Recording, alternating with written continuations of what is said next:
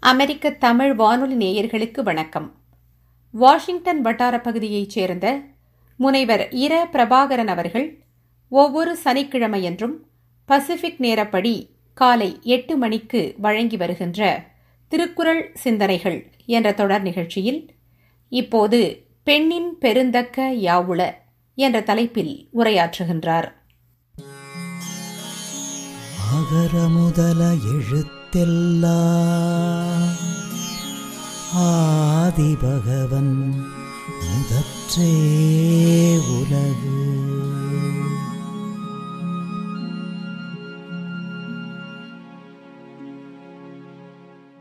நான் உங்கள் நண்பன் பிரபாகரன் பேசுகிறேன். ஆர்வத்தோடு இந்த சொற்பொழிவை கேட்க வந்திருக்கும் நேயர்கள் அனைவருக்கும் என் அன்பார்ந்த வணக்கம். திருக்குறள் சிந்தனைகள் என்ற இந்த தொடர் சொற்பொழிவு நிகழ்ச்சியில் இன்று பெண்ணின் பெருந்தக்க யாவுள என்ற தலைப்பில் திருக்குறளில் வாழ்க்கை துணைவிகளாகிய பெண்களைப் பற்றி வள்ளுவர் கூறும் கருத்துக்களை உங்களுடன் பகிர்ந்து கொள்ள விரும்புகிறேன். இந்த சொற்பொழிவு HTTPS colon slash slash Thirukkural கட்டுரைகள் dot blog spot dot com என்ற வலைத்தளத்தில் ஒரு கட்டுரையாகவும் பதிவு செய்யப்பட்டிருக்கிறது. பெண்ணின் பெருந்தக்க யாவுள தமிழ் பெண்களின் சிறப்பு.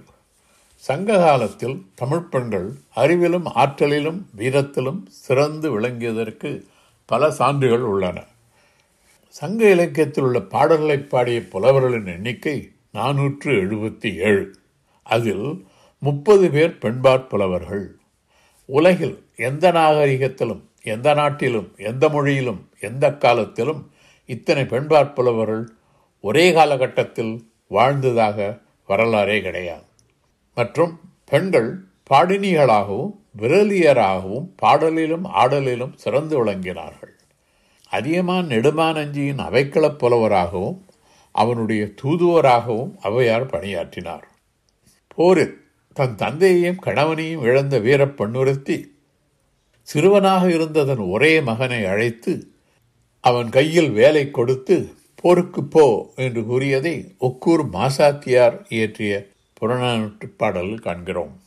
மற்றொரு வீரத்தாய் தன் மகன் போரில் முதுகில் புண்பட்டு இறந்ததாக கேள்விப்பட்டவுடன் முதுகில் புண்பட்டு என் மகன் இறந்திருந்தால் அவன் பால் குடித்த என்னுடைய முலைகளை அறுத்தெறிவேன் என்று சூழரை உரைத்து போர்க்களத்துக்கு சென்று அங்கு தன் மகன் முதுகில் புண்பட்டு இறக்கவில்லை என்பது அறிந்தவுடன் அவனை பெற்ற பொழுதினும் மிகுந்த மகிழ்ச்சி அடைந்த செய்தியை காக்கை பாடினியார் நச்சள்ளையார் என்ற பெண்பார் புலவர் புறநானூற்றிலே கூறுகிறார். பெண்கள் வீரமுடையவர்களாக இருந்தது மட்டுமல்லாமல் அவர்கள் வீரம் மிகுந்த ஆண்களையே திருமணம் செய்து கொள்ள விரும்பினார்கள் என்றும் தெரிகிறது. முல்லை நில மகளிர் முல்லை நிலம் என்றால் காடும் காடு சார்ந்த இடம். தமிழகத்தில் சில நிலங்களை முல்லை சிலவற்றை குறிஞ்சி பாலை நெய்தல் மருதம் என்று பிரிப்பது வழக்கம். அவை தமிழகத்தில் இருந்த பெண்கள் தம்மால் விரும்பி வளர்க்கப்பட்ட காளைகளை தழுவுவதற்கு அஞ்சும் இளைஞர்களை இப்பிறவியில் மட்டுமல்லாமல் மறுபிறவியில் கூட திருமணம் செய்து கொள்ள மாட்டார்கள் என்பதை கலித்தொகை பாடல் ஒன்று கூறுகிறது. அதில் கொல்லேற்று கோடைஞ்சுவானை மறுமையும் புல்லாளே ஆயமகள். கொல்லேறு என்றால் கொல்லக்கூடிய அவ்வளவு கொடுமையான ஏறு காளை மாடானது அதனுடைய கோடு அஞ்சுவானை. கோடு என்றால் கொம்பு. அதனுடைய கொம்பை கண்டு பயப்படுகிறானே ஒருவன். அத்தகையவனை இந்த பிறவியில் மட்டுமல்லாமல் மறுமையும் புல்லாளே. மறுமையிலும் அவள் அவனோடு சேரமாட்டாள். நல்லவேளை இந்த பழக்கம் இப்பொழுது வழக்கத்தில் இல்லை. இக்காலத்து பெண்கள் காளையை தழுவினால்தான் கல்யாணம் செய்து கொள்வேன் என்பதில் உறுதியாக இருப்பார்களானால் பல ஆண்களுக்கு திருமணத்திற்கான வாய்ப்பே கிடையாது. சங்க காலத்தில் மட்டுமல்ல இன்றும் நமது பெண்கள் அறிவிலும் ஆற்றிலும் வீரத்திலும் சிறந்து விளங்குகிறார்கள் என்பதற்கு பல சான்றுகள் உள்ளன. ஆனால் மற்ற சமுதாயங்களைப் போல் நமது சமுதாயமும் ஆணாதிக்க சமுதாயமாக இருப்பதால் தங்கள் திறமைகளை வெளிக்காட்டுவதற்கு பெண்களுக்கு அதிக வாய்ப்பில்லை. பெண்கள் ஆண்களைப் போன்றவர்கள்தான் இன்னும் வேறுபாடு கிடையாது. சில சமயங்களில் அவர்கள் ஆண்களை விட பல துறைகளில் சிறந்து விளங்குகிறார்கள் என்பது குறிப்பிடத்தக்கது பெருமைக்குரியது. பெண்களுக்குரிய நல்லொழுக்கங்கள். பெண்களுக்கு அச்சம் நாணம் மடம் கற்பு என்ற நான்கும் இன்றியமையாத நல்லொழுக்கங்கள் என்று தொழுகாப்பியம் கூறுகிறது. அச்சம் என்றால் அஞ்ச வேண்டியதற்கு அஞ்சுவது அச்சம். நாணம் என்பது பெண்களுக்கு இயற்கையாகவே உள்ள வெட்கம். மடம் என்பது ஒரு பொருளை அறிந்திருந்தும் அறியாதது போல் நடந்து கொள்ளும் அடக்கம். மடம் என்பது அடக்கம். அது முட்டாள்தனம் அல்ல. அடுத்து நான்காவதாக கற்பு. கற்பு என்ற சொல் கல் என்ற சொல்லை வேர்ச்சொல்லாக கொண்டது. கற்பு என்ற சொல் பெண்களின் மன உறுதியை குறிக்கும் சொல். திருமணத்திற்கு முன் ஒருவனை காதலித்தால் அவனோடு உடல் உறவு கொள்ளாமல் மன உறுதியோடு இருப்பதும் அவனையே மணந்து கொள்வதில் உறுதியாக இருப்பதும் திருமணத்துக்கு பிறகு கணவனைத் தவிர வேறு எவரையும் மனதாலும் கூட விரும்பாமலும் உடல் உறவு கொள்ளாமலும் இருப்பதுதான் கற்பு. கற்பு என்பது பெண்ணுக்கு மட்டுமில்லாமல் ஆணுக்கும் இருக்க வேண்டும். சங்க காலத்திலும் வள்ளுவர் காலத்திலும் தமிழ் சமுதாயத்தில் ஆணுக்கு கற்பு இன்றியமையாத ஒழுக்கமாக கருதப்படவில்லை. ஆனால் ஆண்கள் பரத்தையரோடு தொடர்பு கொள்வதையும் பிறன்மனை விழைவதையும் வன்மையாக கண்டித்ததோடு மட்டுமல்லாமல் பெண்ணைப் போல் கற்பு நெறியை பின்பற்றி வாழ்தலே ஆணுக்கு பெருமை என்று வள்ளுவர் கூறுகிறார். வள்ளுவர் பாறையில் கற்பு என்பது ஆணுக்கும் பெண்ணுக்கும் பொதுவான நல்லொழுக்கம்.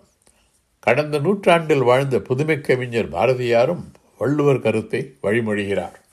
கற்பு நிலை என்று சொல்ல வந்தார் இரு கட்சிக்கும் அது பொதுவில் வைப்போம் என்கிறார் பாரதியார். இனி வாழ்க்கை துணைநலம் என்ற அதிகாரத்தில் வள்ளுவர் பெண்களை பற்றி கூறும் கருத்துக்களை பார்ப்போம். முதலாவதாக கற்பு. கற்பு என்று சொல்லப்படும் மன உறுதி இருந்தால் அதைவிட மேலான தகுதிகள் வேறு எவையும் இல்லை என்கிறார் வள்ளுவர். பெண்ணின் பிறந்தக்கை அவள கற்பென்னும் திண்மை உண்டாகப் பெறின். கற்பு என்கின்ற திண்மை திண்மை என்றால் உறுதி மன உறுதி இருந்தால் அதைவிட பெருமைக்குரியது எதுவும் இல்லை என்கிறார். இந்த கற்பை பெண்கள் தங்களுடைய கற்பை தாங்களே காப்பாற்றிக் கொள்ள வேண்டும் அவர்களால் காப்பாற்றிக் கொள்ள முடியும். அது அல்லாமல் அவர்களை சிறையில் வைப்பது போல வீட்டிலே அடைத்து வைத்து எப்பொழுதும் கண்காணிப்பதனால் என்ன பயன் என்று கேட்கிறார் வள்ளுவர். சிறை காக்கும் காப்பு எவன் செய்யும்? மகளிர் நிறை காக்கும் காப்பே தலை. அவர்களாகவே தங்கள் கற்பை காப்பாற்றிக் கொள்வதுதான் சிறந்தது அது அவர்களால் முடியும் என்பதுதான் வள்ளுவருடைய கருத்து. அடுத்து மனைவியினுடைய சிறப்பு இயல்புகள். மனைவி என்ற சொல்லுக்கு மனையை உடையவள் என்று பொருள். இல்லாள் என்ற சொல் இல்லத்துக்கு உரியவள் என்பதை குறிக்கும் சொல். தமிழில் இல்லாள் என்ற சொல்லுக்கு இணையான ஆண்பார் சொல் இல்லை. இல்லாள் என்பதற்கு பதிலாக நீங்கள் இல்லான் என்று சொன்னால் அவன் ஒன்றுமில்லாதவன் என்று பொருள். அவன் வீட்டுக்கு உரியவன் இல்லை இல்லத்துக்கு உரியவன் என்ற பொருள் கிடையாது. பொதுவாக கணவன் பொருள் தேடுவதற்காக வீட்டுக்கு வெளியே பணியாற்றுகிறான். குழந்தைகளுக்கும் கணவனுக்கும் வீட்டில் இருக்கும் மற்ற உறவினர்களுக்கும் தேவையான உணவு தயாரிப்பது அவர்களின் நலத்திற்காக உழைப்பது போன்ற பணிகளில் ஈடுபட்டு மனைவி தன் குடும்பத்தை பராமரிக்கிறாள். குடும்பத்திற்கேற்ற நற்குண நற்செய்கைகளோடு இருப்பது மட்டுமல்லாமல் மனைவி தன்னுடைய கணவனின் வருவாய்க்கு தகுந்த முறையில் குடும்ப செலவுகளை கண்காணிப்பதிலும் கவனம் செலுத்த வேண்டும் என்பது வள்ளுவருடைய கருத்து. வரவுக்குள்ளே தான் செலவு செய்ய வேண்டும். அதுதான் எல்லாரும் செய்ய வேண்டியது அதுதான் ஆண்களும் செய்ய வேண்டியது தான் இதை குறிப்பாக இங்கே பெண்களிடத்தில் இருக்க வேண்டும் என்று வற்புறுத்துகிறார். மனைத்தக்க மாண்புடையாளாகி தற்கொண்டான் வளர்த்தக்கால் வாழ்க்கை துணை. மனைத்தக்க மாண்புடையவளாகி அது ஒரு குடும்பத்தில் இருக்க வேண்டிய பெண்களுக்குரிய சிறப்புகளெல்லாம் உடையவளாக இருந்து அதோடு தற்கொண்டான் தன்னை மனைவியாக கொண்டவன். தற்கொண்டான் வளத்தக்கால் வாழ்க்கை துணை. அவனுடைய வளத்துக்கு ஏற்ப அவனுடைய உருவாய்க்கு ஏற்ப அவனுடைய செல்வத்துக்கேற்ப வாழ்க்கை நடத்துவது இப்படிப்பட்டவள்தான் நல்ல வாழ்க்கை துணை என்கிறார். முன்பெல்லாம் ஒரு பொருளை வாங்க வேண்டும் என்று விரும்பினால் அதற்கு தேவையான தொகையை சேமித்து வைத்து பிறகு வாங்குவது வழக்கம். கடன் வாங்குவதை மக்கள் விரும்புவதில்லை. இப்பொழுது இந்த கிரெடிட் கார்டு வந்தவுடன் கடன் வாங்குவதற்கு யாரும் தயங்குவதே கிடையாது. இந்த குரல் பெண்களுக்கு மட்டுமல்லாமல் ஆண்களுக்கும் ஏற்ற அறிவுரை. ஒரு பெண் தன் குடும்பத்தினருக்கு உதவியாக பல பணிகளை செய்ய வேண்டுமென்றால் முதலில் அவள் தன் உடல் நலத்தை காப்பாற்றி மன உறுதியுடன் இருக்க வேண்டும் என்றும் அவள் தன் புகழையும் தன் குடும்பத்தினரின் புகழையும் காப்பதில் சோர்வில்லாதவளாகவும் இருக்க வேண்டும் என்று வள்ளுவர் கூறுகிறார். தற்காத்து தற்கொண்டார் பேணி தகை சான்ற சொற்காத்து சோர்விலாள் பெண். தற்காத்து என்றால் தன்னை பாதுகாத்து கொண்டு தற்கொண்டார் பேணி தன்னை மனைவியாக கொண்ட கணவனையும் பாதுகாத்து தகை சார்ந்த சொற்காத்து சோர்விலாள் பெண். தகை என்றால் பெருமை. பெருமைக்குரிய சொல்லை அது பிறரால் புகழப்படுவது இந்த குடும்பத்தினுடைய பெருமையை காப்பாற்றுவது போன்றவற்றிலே சோர்வில்லாமல் எப்பொழுதும் அதை பாதுகாத்துக் கொள்பவள் பெண். அது தன்னை பாதுகாத்துக் கொள்ள வேண்டும் கணவனையும் பாதுகாத்துக் வேண்டும் குடும்பத்தினுடைய பெருமையும் காப்பாற்றிக் கொள்ள வேண்டும். அதுதான் நல்ல வாழ்க்கை துணைக்கு இலக்கணம். அடுத்து இல்லறத்துக்கேற்ற நற்குண நற்செய்கைகள் ஒருவனுடைய மனைவி இடத்தில் இல்லாவிடின் அவனது வாழ்க்கை வேறு எந்த வகையிலும் சிறப்புடையதாக இருந்தாலும் சிறப்புடையது ஆகாது. அது மனைமாட்சி இல்லாள்கள் இல்லாயின் வாழ்க்கை எனைமாற்றித்தாயினும் இல். மனைமாட்சி இல்லாள்கள் இல்லாயின் இல்லாத வீட்டுக்குரியவள் மனைவி மனைவி இடத்திலே அவளுக்கு இருக்க வேண்டிய நற்குணங்கள் சிறப்புகள் இல்லாவிட்டால் அவனுடைய வாழ்க்கையிலே எனைமாட்சித்தாயினும் இல். என்ன இருந்தாலும் பயனில்லை அது சிறப்பு இல்லை அதே போல இன்னொரு குரலில் அதே கருத்தை வலியுறுத்துகிறாள் இல்லதன் இல்லவள் மாண்பானால் உள்ளதன் இல்லவள் மானாக்கடை. அது இல்லவள் அது மனைவி மாண்பானால் அவள் சிறப்பானவளாக இருந்தால் சிறப்புன்னு இங்கே நற்குணங்கள் நற்செய்கள் உடையவளாக இருந்தால் இல்லது என் என்ன இல்லை. அதே சமயம் இல்லவள் மாணாக்கடை உள்ளது என். இல்லவள் அது மனைவியானவள் மாணாக்கடை அவள் சிறந்தவளாக இல்லாவிட்டால் உள்ளது என். குடும்பத்தில் என்ன இருக்கிறது? எதுவும் இல்லை. ஆகவே மனைவி சிறந்தவளாக நற்குண நற்செய்கைகளோடு கூடியவளாக இருப்பதுதான் குடும்பத்திற்கு சிறப்பு கணவனுக்கும் சிறப்பு மனைவிக்கும் சிறப்பு. அதுபோலவே நற்குண நற்செய்களை உடையவனை கணவனாக பெற்றால் அது மனைவிக்கும் பெருமை மனைவிக்கும் நல்லது. அத்தகைய மனைவி தேவரோலகத்திலே வாழ்வதைப் போல் வாழ்வாள் என்கிறார் வள்ளுவர். பெற்றான் பெரின் பெறுவர் பெண்டிர் பெரும் சிறப்பு புத்தேளில் வாழும் உலகு. பெற்றான் என்ன நற்குணங்கள் எல்லாம் உடையவனை அவற்றை பெற்றவனை பெரின் கணவனாக பெற்றால் பெண்டிர் பெறுவர் எதை பெறுவர்? பெருஞ்சிறப்பு புத்தேளில் வாழும் உலகு. அவர்கள் பெரிய சிறப்படைவார்கள். அந்த சிறப்பு எத்தகையது என்றால் தேவர் உலகத்திலே வாழ்வதை போன்ற வாழ்க்கை.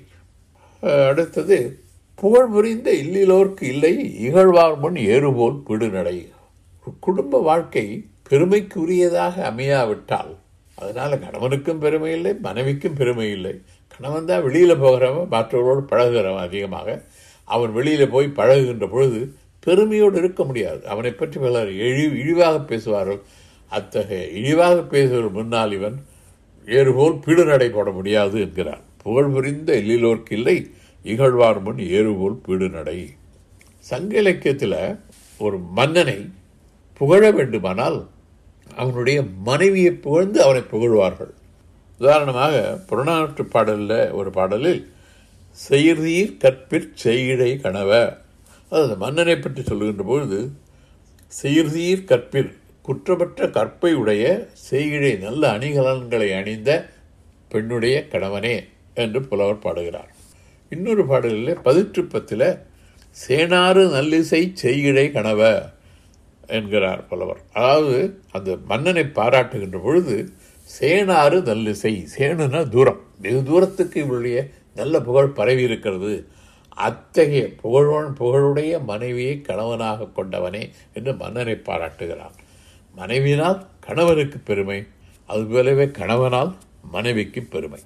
இல்லற வாழ்க்கையில் கணவனும் மனைவியும் ஒருவருக்கொருவர் துணையாக இருந்து அன்போடு அறநெறியில் வாழ்க்கை நடத்த வேண்டும் என்பதுதான் வள்ளுவரின் கருத்து. அடுத்து ஒரு சிக்கலான குரல். இது அனைவருக்கும் தெரிந்த குரல். தெய்வம் தொழாள் கொழுனன் தொழுதெழுவாள் பெய்யன பெய்யும் மழை. இந்த குரலுக்கு என்ன பொருள்? எல்லாரும் சொல்லுகின்ற பொருள் இதுதான். தெய்வம் தொழாள் தெய்வத்து தொழமாட்டாள் கொழுனன் தொழுது எழுவாள் காலையிலே கடவுனை தொழுது படுக்கையிலிருந்து எழுவாள். அத்தகைய பெண் பெய்யன பெய்யும் மழை. அவள் மழை பெய்து வானத்தை பார்த்து பெய் மழை பெய் என்று சொன்னால் அந்த மழை பெய்யும். இது நடக்காது. எந்த பெண் எவ்வளவு நல்லவளாக இருந்தாலும் சிறந்தவளாக இருந்தாலும் வானத்தை பார்த்து மழையே பெய் என்று சொன்னால் பெய்யாது. அப்போ ஏன் வள்ளுவர் இப்படி சொல்லுகிறார்? வள்ளுவரிடத்தில் ஒரு வழக்கம். எந்த ஒரு கருத்தையும் சில சமயங்களில் உயர்வு நவிர்ச்சியாக கூறுவது வழக்கம். உயர்வு நவிர்ச்சி என்றால் மிகைப்படுத்தி கூறுதல். உதாரணமாக ஒரு புலவர் சோழ நாட்டிலே சோழ மன்னனை புகழுகிறார். கரையேறி மீன் விளையாடும் காவிரி நாடு எங்கள் உறையூரின் காவலரே வாழிய நீடு. உறையூர் காவலராகிய சோழ மன்னனே நீ நீடு வாழ்க. அந்த சோழ நாடு எப்படிப்பட்டது என்றால் கரையேறி மீன் விளையாடும் காவிரி நாடு. மீன்கள் காவிரியில் உள்ள மீன்கள் கரைக்கு வந்து விளையாடுகிறது. அத்தகைய மீன்கள் உள்ள காவிரி நீரை உடைய சோழ நாட்டுக்கு மன்னனே வாழ்க என்கிறார். கரையில் வந்து மீன் விளையாடினால் அந்த மீன் செத்துப்படும். அது பிழைக்காது. பொருள் என்னவென்றால் காவிரி நீர் மிகுந்த காவிரியில் எப்பொழுதும் அந்த காலத்தில் நீர் ஓடிக்கொண்டிருது இந்த காலத்து காவிரி போல அல்ல. காவிரியில் நீர் நிறைய இருந்தது அங்கே மீன்கள் நிறைய இருந்தன. வளமான நாடு என்பதைத்தான் புலவர் இப்படி உயர்வு நவிர்ச்சியாக கூறுகிறார். அதுபோல் இங்கே அடிப்படையான கருத்து என்னவென்றால் பொதுவாக நமது தமிழ் சமுதாயத்திலே பெண்ணை விட ஆண் வயதிலே மூத்தவன் மூத்தவர்களுக்கு மரியாதை கொடுப்பதும் அவர்களை மதி அவர்களிடத்தில் மதிப்போடு நடந்து கொள்வதும் வழக்கம். ஆகவே ஒரு பெண்ணானவள் தன்னுடைய கணவனத்தில் அவனுக்கு உரிய மரியாதை கொடுத்து அவனிடத்தில் மதிப்போடு நடந்தால் அவள் விரும்பத்தக்கவள். அது சிறந்த குணம் நல்லொழுக்கம் என்பதுதான் கருத்து. இதில் மழை பெய்யும் பெய்யாது என்பதெல்லாம் கருத்தாக ஏற்றுக்கொள்ள முடியாது. நல்லவர்கள் இருந்தால் மழை பெய்யும் என்பது ஒரு நம்பிக்கை இருந்தது அந்த காலத்தில். நல்லார் ஒருவர் உளரேல் அவர் பொருட்டு எல்லாருக்கும் பெய்யும் மழை. அதெல்லாம் நல்லவர்கள் இருந்தாலும் மழை பெய்யுமா பெய்யாது சொல்ல முடியாது. மன்னன் செங்கோல் செலுத்தினால் மாதம் மும்மாறி மழை பொழியும். மன்னன் செங்கோல் செலுத்தினால் மாதம் மும்மாறி மழை பொழியும் என்பதற்கு எந்த விதமான உறுதியும் கூட கூற முடியாது.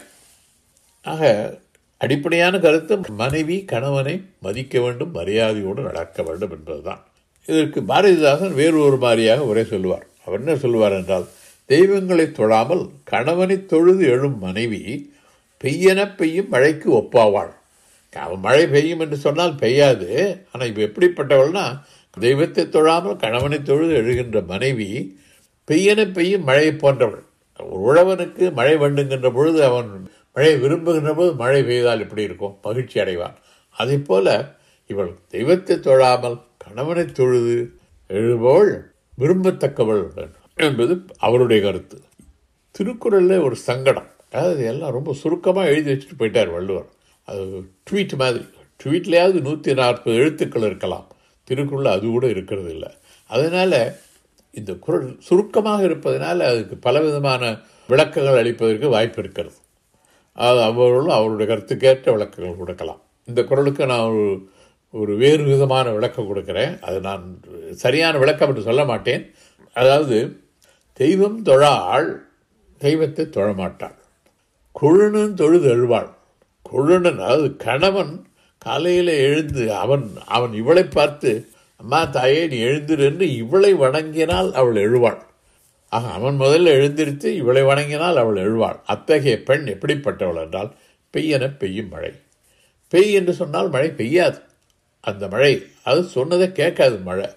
அதுபோல இந்த பெண் அப்படிப்பட்ட மனைவி சொன்ன பேச்சு கேட்க மாட்டான் அதுதான் இப்படியும் விளக்கம் கொடுக்கலாம். ஆனால் வள்ளுவர் அந்த கருத்தோடு எழுதவில்லை. வள்ளுவருடைய கருத்து கணவனை மதிக்க வேண்டும் மரியாதையோடு நடத்த வேண்டும். ஏனென்றால் நம்ம வயதிலே மூத்தவன் என்பதுதான் கருத்து. சுருக்கமாக இருப்பதனால பல விதமான விளக்கங்கள் அளிப்பதற்கு வாய்ப்பு இருக்கிறது. மனைவியுடைய நற்குண நற்செய்கைகள் இல்வாழ்க்கைக்கு அழகு. குடும்பத்துக்கு எது அழகுன்னா நல்ல மனைவி இருப்பது தான் குடும்பத்துக்கு அழகு. இது வந்து அதிகாரம் பெண்களை பற்றியதுனால அப்படி சொல்லுகிறார். நல்ல மண் நல்ல கணவன் இருந்தால் தான் குடும்பத்துக்கு அழகு. அவன் தான் அழகு. அந்த குடும்பத்துக்கு அழகு மனைவி அந்த அழகுக்கு அழகு செய்வது எது என்றால் நன்மக்களை பெறுவது. ஒரு பெண் அழகாக இருந்தாலும் அவள் என்ன செய்கிறாள்? காதில் கழுத்தில் கையில் எல்லா அணிகலங்கள் அணிந்து கொள்கிறாள். ஏன்னா அழகுக்கு அழகு செய்கிறாள். அதுபோல் ஒரு சிறப்பான குடும்பத்துக்கு அழகு அது இன்னும் சிறப்பாக இருப்பது நல்ல பிழைகளை பெறுவது. மங்களம் என்ப மனைமாட்சி மற்றது நன்கலம் நன்மக்கட்பேர்.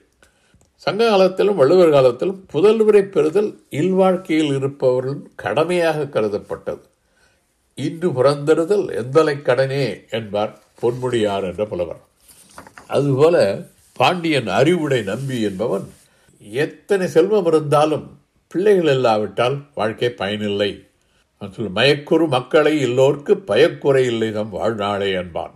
முடிவாக இல்வாழ்க்கையில் ஆணுக்கு துணையாகிய பெண் கற்புடையவளாக இருந்து தன்னையும் தன் கணவனையும் காத்துக்கொண்டு வருமானத்துக்கேற்ற முறையில் வாழ்க்கை நடத்தி குடும்பத்துக்கு புகழையும் பெருமையும் சேர்க்க வேண்டும். மனைவி அத்தகைய நற்குணங்கள் நிறைந்தவளாக இருந்தால் அந்த குடும்பத்தில் இல்லாதது எதுவுமில்லை. நற்குணங்கள் நிறைந்த மனைவி ஒரு குடும்ப விளக்கு என்பதுதான் வள்ளுவருடைய அடிப்படையான கருத்து. இன்று வாழ்க்கை துணைநலம் என்ற அதிகாரத்தில் வள்ளுவர் கூறும் கருத்துக்களை பார்த்தோம். இன்று நான் கூறிய கருத்துக்கள் HTTPS colon slash slash Thirukkural கட்டுரைகள் dot blog spot dot com என்ற வலைத்தளத்தில் ஒரு விரிவான கட்டுரையாக பதிவு செய்யப்பட்டுள்ளது. அடுத்த சொற்பொழிவில் மக்கட்பேறு என்ற அதிகாரத்தில் வள்ளுவர் கூறும் கருத்துக்களை பார்ப்போம். இதுவரை பொறுமையாக செவிமடுத்து கேட்ட நேயர்கள் அனைவருக்கும் நன்றி கூறி உங்களிடமிருந்து விடைபெறுவது உங்கள் நண்பன் பிரபாகரன். வணக்கம்.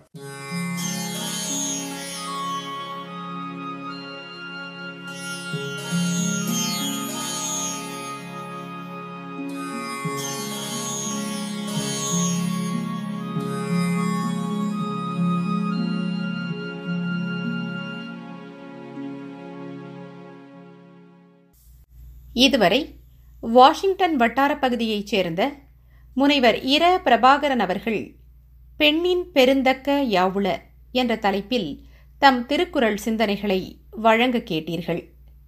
இந்நிகழ்ச்சி உங்களுக்கு பயனுள்ளதாக இருந்திருக்கும் என்று நம்புகிறோம். இந்த நிகழ்ச்சி குறித்த உங்கள் கருத்துக்களை American Tamil radio at Gmail dot com என்ற மின்னஞ்சல் முகவரிக்கு நீங்கள் தெரியப்படுத்தலாம். நன்றி.